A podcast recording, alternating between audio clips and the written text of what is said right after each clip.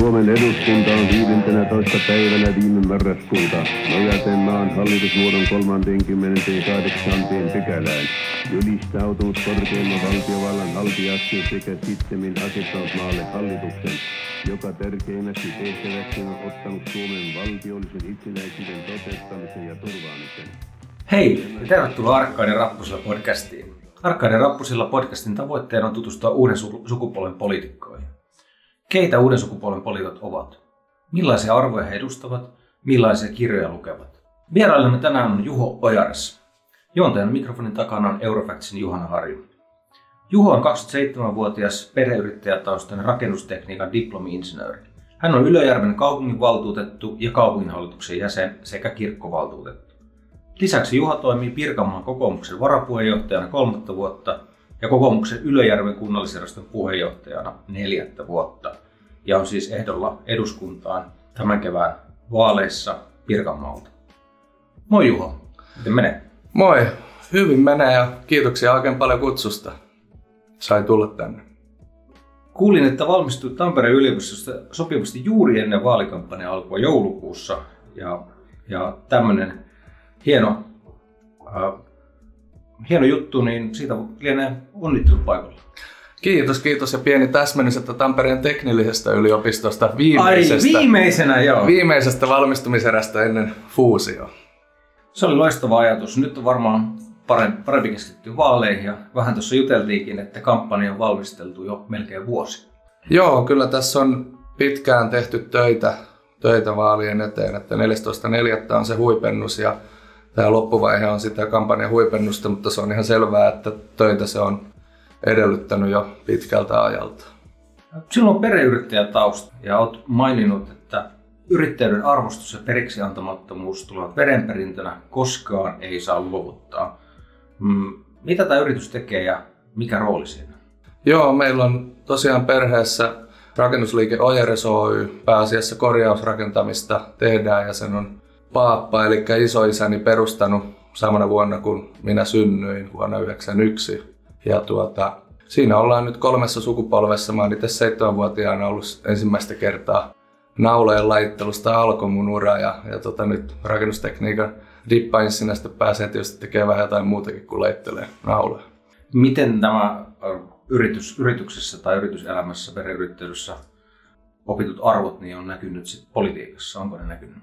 No kyllä, ne näkyy sillä lailla, niin kuin, niin kuin siitä luit, että koskaan ei saa luovuttaa, että aina kaikki ei mene ihan maaliin kerrasta, välillä tulee takapakkia, niin aina pitää vaan painaa silti eteenpäin. Ja kyllähän se tietysti maailmankuva hyvin vahvasti tulee sieltä, kun on ihan pikkupajasta asti ollut, ollut mukana ja nähnyt, minkälaista se pienyrittäjän elämä Suomessa on ja, ja tota, kuinka paljon helpompaa siitä pitäisi tehdä, että me saataisiin lisää yrityksiä tänne ja sitä kautta lisää työpaikkoja, lisää verotuloja. Että meillä on sääntelyä todella paljon. Vuosi vuodelta keksitään uusia velvoitteita ja erilaisia lippulappusia. Ja toisaalta verotus on sellainen, että se ei varsinaisesti kannusta siihen riskinottoon. Niin näitä asioita täytyisi sitten korjata. Milloin tämmöinen poliittinen herätys on tapahtunut? Milloin, miten päädyt kokoomukseen? No tota... Puoluekanta on ollut hyvin pienestä asti aika, aika selvä, juurikin sen takia, kun on maailmaa katsonut sieltä perheyritysmaailmasta käsiä ja yhteiskunnalliset asiat on, on kiinnostanut jo aikanaan koulussa. Meillä oli lukiossa sitten hyvin voimakas sellainen keskustelupiiri vanhassa kirjastossa ja, ja tota, siellä oli mielipiteitä laidasta laitaan ja niihin aikoihin sitten liityin kokoomukseen, mutta varsinaisesti sitten aktiiviksi tulin kaksituhattakymmenen vuonna, eli siinä lukion jälkeen, menin sitten paikallisyhdistyksen hallitukseen ja siitä pian, pian varapuheenjohtajaksi ja puheenjohtajaksi ja näin poispäin. Ja tämä kaari tietyllä tavalla huipentui, kun olit kesällä kaksituhattakahdeksantoista ehdolla kokoomuksen varapuheenjohtajaksi. Et tullut valituksi, mutta kerro millainen kokemus tämä oli ja mitä siitä jäi käteen? Et luovuttanut tämän jälkeen? En luovuttanut, se oli valtavan hieno kokemus ja olen valtavan kiitollinen siitä luottamuksesta, minkä sain, kun piiri, mut, piiri, piiri päätti minua esittää kansallisen kokoomuksen varapuheenjohtajaksi. Prosessi meni itse asiassa niin, että maaliskuun piirihallituksessa asiaa pohdittiin, että onko meillä ehdokasta ja mun nimi nostettiin esiin ja mä vähän ajattelin, että tai en ottanut sitä ihan, ihan niin vakavasti, mutta se jäi kuitenkin kyteen, siitä ei sen enempää puhuttu, se jäi kyteen mun mieleen, että jos, jos tätä kysytään uudestaan, niin mitä mä vastaan. Ja mä sitä asiaa sitten pohdin ja totesin, että jos tällainen luottamus annetaan, niin mä vastuuni kannan ja siihen ilman muuta lähden. Ja huhtikuun piirihallituksessa asia sitten nostettiin uudelleen pöydälle ja mä kerroin tämän sama heille, että mä, mä tuota, olen tätä nyt kuukauden pohtinut, että jos tätä kysytään, niin se on valtava kunnia ja lähden siihen mukaan. Ja näin mut nimettiin sitten ja, ja tota, se oli itse asiassa hieno. Meillä on Pirkanmaalla tosi hyvä henki piirissä ja erityisesti sillä tapaa, että he, ketkä mua ehdotti varapuheenjohtajakandidaatiksi, oli nimenomaan sitä vanhempaa konkariporikkaa ja sieltä käytettiin sellaisia argumentteja, että meidän täytyy katsoa eteenpäin ja tulevaisuuteen ja nostaa uusia nuoria ihmisiä esiin ja tukea heitä. Kampanja lähti sitten siitä käyntiin ja, ja mun mielestä se meni hyvin. Mä soittelin nelisen sataa puoluekokousedustajaa läpi, eli noin puolet, kaikkia en ehtinyt. Otin vähän saman taktiikan kuin Aleksilla oli aikanaan puheenjohtajaskapassa. Ja, ja tota, kiersin kuukauden aikana, taikka reilun kuukauden aikana yli neljäkymmentä paikkaa ympäri Suomea Rovaniemeen myöten. Ja kolmisentoista puoluekokousseminaaria meillä taisi olla kaiken kaikkiaan. Ja siellä sitten oli puoluekokousseminaareissa vaalipaneeli, missä oli pari ministeriä ja, ja tota, kansanedustaja ja, ja sitten silloinen puolueen varapuheenjohtaja Janne Sankelo, eli Grahn-Laasonen, Häkkänen, Sankelo oli, oli tota, ehdolla ja Talvitie ja sitten oli Juho Ojares Ylöjärveltä. Ja, tuota, mä aluksi vähän pelkäsin, että pärjäänkö mä siinä hommassa vai näyttääkö se siltä, että nyt on niin kuin mestispelaaja heitetty N H L:ään, mutta se meni, meni omasta mielestä ja saadun palautteen perusteella ihan hyvin.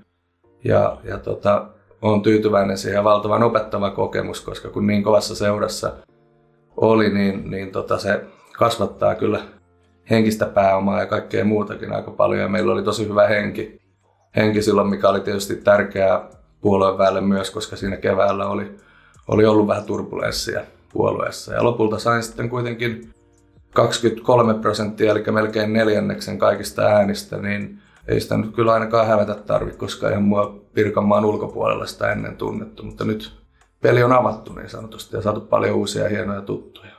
Koska ei saa luovuttaa, eli kuulemme näissä merkeissä jatkossakin Ojareksen nimen. Katsotaan aikanaan, mitä piiri, piiri päättää, että onko meillä ehdokasta esimerkiksi siihen vaaliin jatkossa. Tässä ehdokkuuden aikana tai näissä paneeleissa, mitä mainitsin, varmaan puhuttiin paljon arvoista. Olet todennut, että yritteliäisyys, ahkeruus, säästäväisyys ja välittäminen on niitä arvoja, joista aika ei aja ohi. Onko nämä myös niitä arvoja, mitä edustat poliitikkona? Kyllä, ne on juuri niitä, niitä omia arvojani. Yksilön vapaus ja vastuu siihen, siihen täydettynä, niin siitä oikeastaan kaikki lähtee. Ja vaikka maailma muuttuu ja meidän pitää pysyä muutoksessa mukana ja myös tehdä muutoksia eikä vaan ajautua, niin näen, että ne on sellaisia arvoja, mistä on hyvä ponnistaa ja katsoa maailmaa jatkossakin. Työ ja yrittäjyys, ja nämä oli myös yritteliäisyys oli myös arvoissa. Työ ja yrittäjyys on merkittävästi esillä vaalikampanjassa. Ehdot verotuksen systemaattista laskemista, kuten esimerkiksi tuloveron progression pienentämistä ja perintöveron poistamista. Ää, miksi nämä toimet ja mitä muuta Suomen pitäisi tehdä yrittäjyyden vahvistamiseksi? Suomen yhteiskunnasta pitäisi kokonaisuudessaan tehdä kannustava. Ja tällä hetkellä meillä on se tilanne, että kolmetuhattakahdeksansataa euron bruttokuukausituloista, eli niistä jää nettona kaksituhattakuusisataa euroa käteen, niin jo siinä vaiheessa yli- ja lisätöistä menee yli viisikymmentä prosenttia veroihin ja se on kerta kaikkiaan kestämätöntä.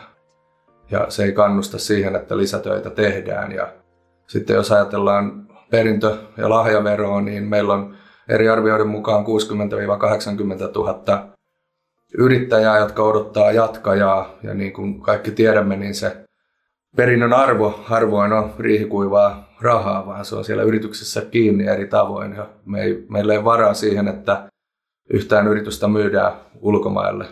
Tai, tai niitä lopetetaan sen takia, että ei ole varaa maksaa veroja. Ja toisaalta jos ajatellaan tavallista palkansaajaa, niin suomalaisten perii yleensä asunnon esimerkiksi, koska varallisuus on keskittynyt hyvin voimakkaasti sinne, niin jos joku yksinhuoltaja äiti perii lapsuuden kotinsa ja hänellä ei ole varaa sitä pitää perintöverojen takia, niin on se aika surullista. Mitä muuta sitten pitäisi, niin, mitä muuta? pitäisi tehdä yrittäjyyden hyväksi, niin ennen kaikkea mahdollistaa. Verotuksen pitäisi olla, olla tuota, järkevällä tasolla. Jos esimerkiksi yritystukia leikataan miljardi, niin yhteisövero voidaan laskea neljätoista prosenttia. Ja päätöksenteon pitäisi olla pitkäjänteistä. Meidän pitäisi tehdä selkeät suuntaviivat, jotka olisi pidemmät kuin yli hallituskauden, jotta se toimintaympäristö olisi sellainen ennustettava. Koska sitähän, sitähän tarvitaan. Tehdään investointipäätös, niin se on hyvin pitkän aikavälin päätös. Ja jos tehdään kovin poukkoilevaa ja tempoilevaa politiikkaa, niin siitä menee mieli sitä touhusta eikä uskalleta tehdä ratkaisuja. Niin sellainen lentävä lausehan on, että, että jos mitä yrit, poliitikot voisivat tehdä yrittäjille, niin yrittäjät vastaa, että älkää tehkö mitään. Että nimenomaan pysytään, pysytään ennakoitavalla polulla ja varmaan tähän samaan päädytään silläkin, että on joku tämmöinen pidempi ohjelma. Miten realistina pidät tällaista poliittista ohjelmaa, joka ylittää vaalikaudet liittyen vaikka verotukseen? No, se on ihan selkeää, että jos voimasuhteissa tapahtuu voimakkaita muutoksia, niin, niin tota, siihen tulee muutoksia poliittisiin päätöksiin, mutta se, että iso, iso kuvaa, raameja edes maalattaisiin pitkälle, niin se olisi hyvä. Ja niin kuin liikenne, liikennepuolellakin tällä hetkellä tehdään, niin se, niihin asioihin varmasti tulee sitten aikanaan pieniä, pieniä muutoksia, mutta se, että on, on jotkut selkeät suuntaviivat, että olisi yhteinen käsitys siitä, mihinkä suuntaan mennään, koska niin kuin noissa liikennepoliittisessa suunnitelmassakin, niin, niin tota, kyllähän ne, jos, jos hallituskausi kerrallaan mennään ja mietitään investointeja, niin ei me saada pieniä paloja sinne tänne. Verotuksen lisäksi yksi asia, mistä olet puhunut, niin on työmarkkinat ja niiden avaaminen paikalliselle sopimiselle.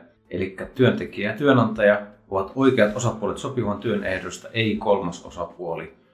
Ja olet myös vaatinut poliittisten lakkojen rajoittamista.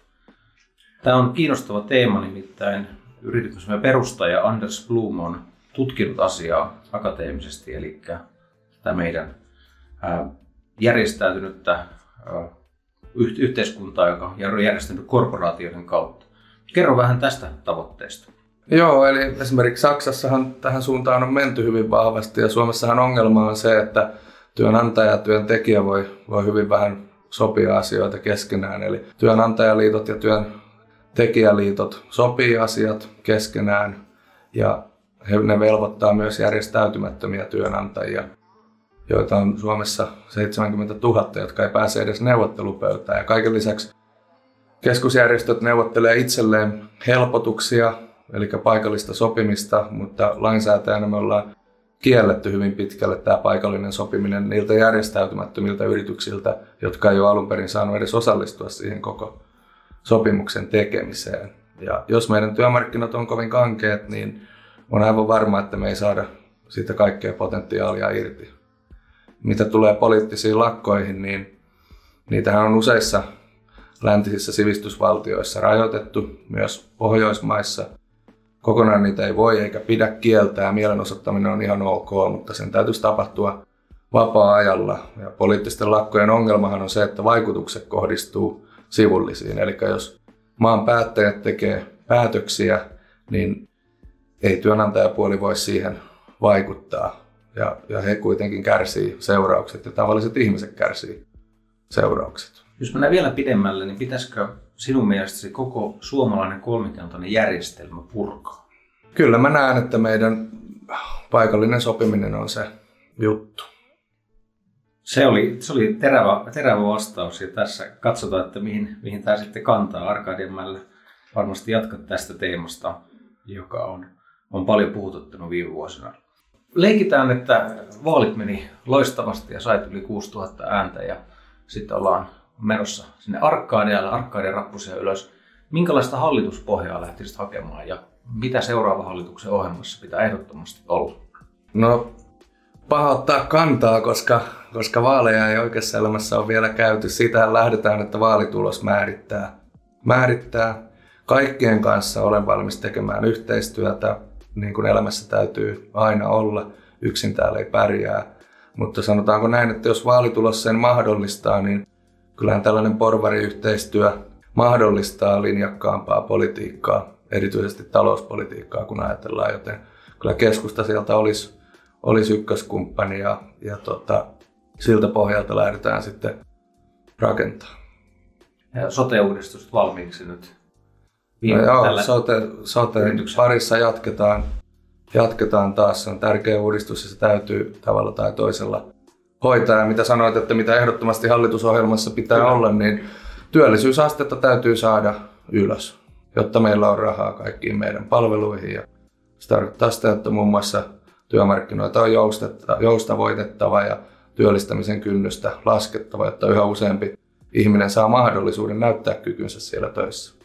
No, millä, millä tavalla näkisit, että niin nuori, nuori poliitikoista niin voi muuttaa kulttuuria? Onko, näetkö, että on tällainen niin kuin nuorten puolue olemassa, riippumatta siitä, että mihin puolueeseen oikeasti kuuluu? No en ehkä suoraan näe, että on nuorten puolue, mutta kyllähän se on ihan selvää, että asenteet muuttuu ja meidänkin puolueessa on jokaisessa vaalipiirissä potentiaalisia nuoria läpimenijöitä ja, ja tota, näin on myös muissa puolueissa ja sieltä löytyy hyvää yhteistyökykyistä porukkaa ja siitähän se on kiinni, että meitä on riittävästi ja siitä, että me saadaan kukin omassa ryhmässämme vietyä sitä asiaa eteenpäin niin, että sille saadaan laajempi tuki ja kyllä uskon hyvin vahvasti siihen, että se on mahdollista ja se tapahtuu, koska meitä alkaa olla jo paljon.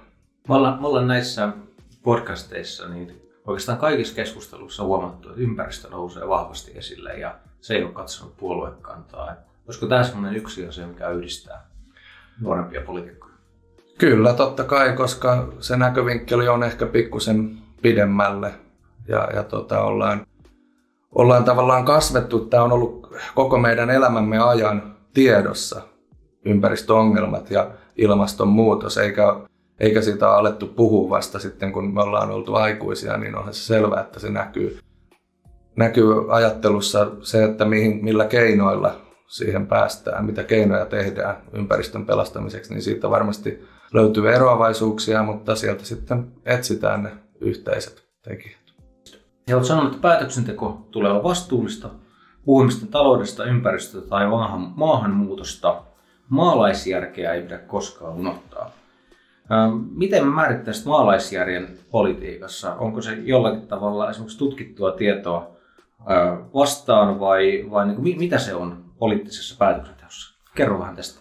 No, maalaisjärkihän nyt ei varsinaisesti ole kovin tieteellinen, analyyttinen, yksiselitteinen termi, mutta jokainen mieltää sitä omalla tapaa. Mutta se, että jos tehdään, päätöksiä tehdään, niin mietitään, että onko tässä oikeasti kokonaisuuden kannalta mitään järkeä, onko tämä oleellista, jotakin pikku nippeliä vaikka muuttaa ja näin. Keskitytään niihin isoihin linjoihin ja kokonaisuuksiin. Mitä on isot linjat ympäristöasioissa? No ympäristöasioissa isoja linjoja on, on se, että mietitään tätä muutenkin kuin vaan, vaan meidän, meidän tota, suomalaisten tasolla. Että toki Suomi on kehittynyt maa, meidän täytyy tehdä oma osuutemme ja me voidaan näyttää esimerkkiä, mutta kuitenkin kansainväliset sopimukset on niitä, mitä me tarvitaan, jotta me oikeasti saadaan kaikki osallistua ja varmasti saadaan ilmasto pelastettua. Yksin me ei saada sitä tehtyä ja meillä on valtavasti osaamista Suomessa ja sitä täytyy panostaa.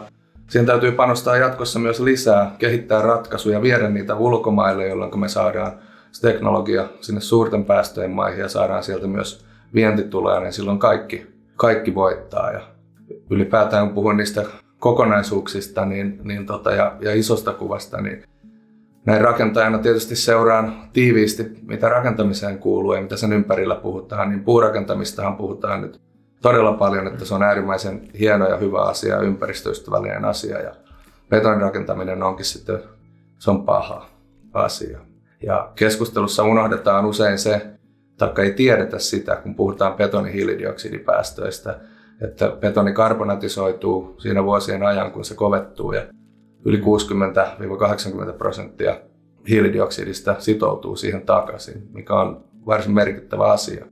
Ja sitten toisaalta tänne rakennetaan Wood Cityä Helsinkiin, niin kuulin juuri viime kesänä kaverilta, joka oli siellä töissä, että se puu tuodaan laivalla Uudesta-Seelannista tänne Suomeen puun keskelle, niin siinä päästään siihen, että ympäristöystävällisyys on kyllä menetetty.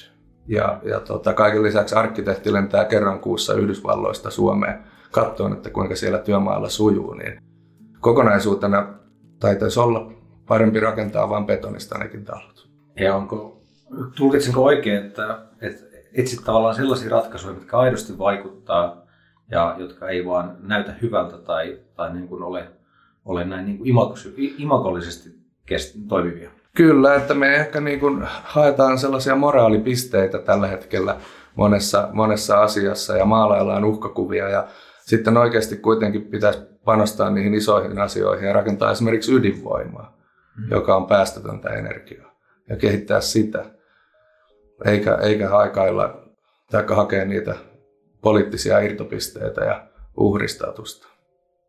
Omassa kotikunnassasi, niin onko, onko nämä ympäristöasiat noussut esille? Vanha esimerkin Helsingissä päätettiin puolittaa lihankulutus kaupungin, kaupungin niin kuin tarjoamissa, ää, tai niissä lihanaruoissa, mitä kaupunki tarjoaa. Sitten taas toisaalta Espoossa taisteltiin siitä, saako lihaa tarjota poliittisille päättäjille, ja lihakanta voitti. Onko, onko näistä asioista keskusteltu omassa kotikunnassa? On keskusteltu hyvin paljon, ja, ja tota, itse asiassa sama aloite, että kouluissa lihat pitää puolittaa, niin tuli, tuli meille, oli kaupunginhallituksessa juuri maanantaina listalla ja lähetettiin se valmisteluun. Siihen nyt tässä otan sen enempää kantaa, mutta hy, hyvin paljon on, on noussut keskustelua. Me tehtiin uusi kaupunkistrategia, sielläkin tietysti otettiin ympäristö vahvasti huomioon ja Tampereen raitiotiehanketta selvitellään, annettiin juuri selvitykseen rahaa, että tehdään selvitys, tuleeko se Ylöjärvelle. Tästä asiasta päätetään sitten myöhemmin aikanaan, kun saadaan riittävästi tietoa, onko se kustannustehokas vai ei. Ja, ja, mutta kyllä mä näen sen hyvin vahvasti ratikan seudullisena ratkaisuna, että jos se siinä suhaa Tampereella muutaman kilometrin edes takaisin, niin ei se silloin oikein maksa itteensä takaisin. Ja toinen asia mikä on, niin jos ja kun saadaan päärata kuntoon ja saadaan lisäkiskot myös Tampereelta Seinäjoen suuntaan, niin se mahdollistaa meille Ylöjärvellä lähijunaliikenteen, joka olisi todella merkittävä asia, koska silloin päästäisiin noin kymmenessä minuutissa Tampereen keskustaan, kun ratikalla menee kuitenkin kaksikymmentä kolmekymmentä minuuttia. Eli ra- raiteet, raiteet on kovasti tapetilla Tampereellakin, mistä on puhuttu täällä Helsingissä ja, ja Turussa myös. Mutta on, eli Ylöjärvelle, ratikka Ylöjärvelle, onko tämä yksi vaaliteemoista? Ei se varsinaisesti vaaliteema on. Se asia nyt etenee tuolla prosessissa niin, ja prosessi. Saadaan lisää tietoa ja päätetään sitten aikanaan, mutta tiettyjä aluevarauksia tietysti täytyy tehdä ja toimii joukkuliikenne sitten kumipyörillä tai, tai ratikalla, niin pitää miettiä, että miten kaupunkirakennetta kehitetään ja minne, minne rakennetaan. Politiikkaa ja, ja töitä ja perhe, perheyrityksen tota, pyörittämistä, niin jääkö aikaa mulle? Harrastatko esimerkiksi urheilua tai, tai kannatatko jotain urheilujoukkuetta? No joo, kyllä tässä kiire tietysti on ja, ja välillä pitäisi olla aikaa vähän tuolle paremmalle puoliskollekin, mutta hän onneksi on, on täysillä mukana ja, ja tukena tässä projektissa, tässäkin projektissa. Mutta salilla tulee käytyä. Aikanaan pelasin jääkiekkoa kymmenen vuotta maalivahtina, mutta sen lopetin silloin lukioaikana ja, ja tota sen jälkeen vähän brassijutsuja, painia ja salia on tullut harrastettua, että kuntasali on se pääasiallinen tällä hetkellä ja joukkueurheilu olisi mukavaa, mutta se ei nykyisiin aikatauluihin oikein sovi. Maastopyöräily aina välillä ja silloin kun ehtii, niin on mukava järjestää lomaa ja lähteä pohjoiseen laskettelemaan. Ja oliko lempijoukkue Ilves? Mä oon vähän puun ja kuoren välissä no niin. siinä asiassa. Mä pelasin Ilveksessä kymmenen vuotta, mutta meillä Virma on Tapparaa pienesti sponsoroinut parikymmentä vuotta, niin sanotaanko, että kun Tampere pärjää, niin se on pääasia. Tampere Hockey Club. Tämä oli hieno vastaus. Meillä on tapana kysyä vierailta myös lukuvinkkejä. Onko, onko viimeksi luetusta kirjoista jäänyt joku erityisesti mieleen? En ole vielä saanut vieläkään Elina Lepomäen Vapauden voitto -kirjaa loppuun, mutta se on kyllä äärimmäisen hyvä opus kaikin puolin. Melkoinen tiiliskivi, mutta sieltä löytyy, löytyy näkemystä hyvin, hyvin moneen asiaan. Tämä laitetaan listalle. Ja nyt lopuksi meillä on ollut tapana esittää muutamia lyhyitä kysymyksiä kaikille vierailijoille. Tarkoituksena on vastata rehellisesti, nopeasti ja lyhyesti. ja mitä vähemmän mietit, niin sitä parempi. Mitä pidät suurimpana saavutuksenasi? Kyllä se oli tämä kansallisen kokoomuksen varapuheenjohtajakampanja ja kisan tulos. Jos saisit valita, niin kuka historian hahmo olisit ja miksi?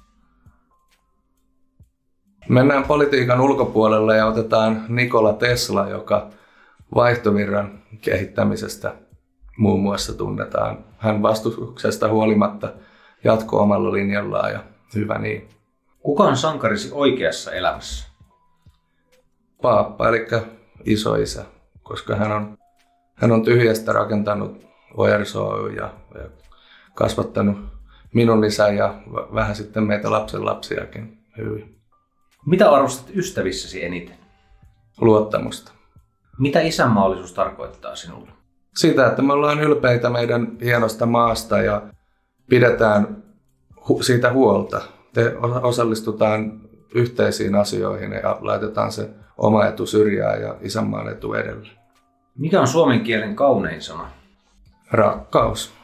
Kiitoksia, Juha. Ja, kiitos.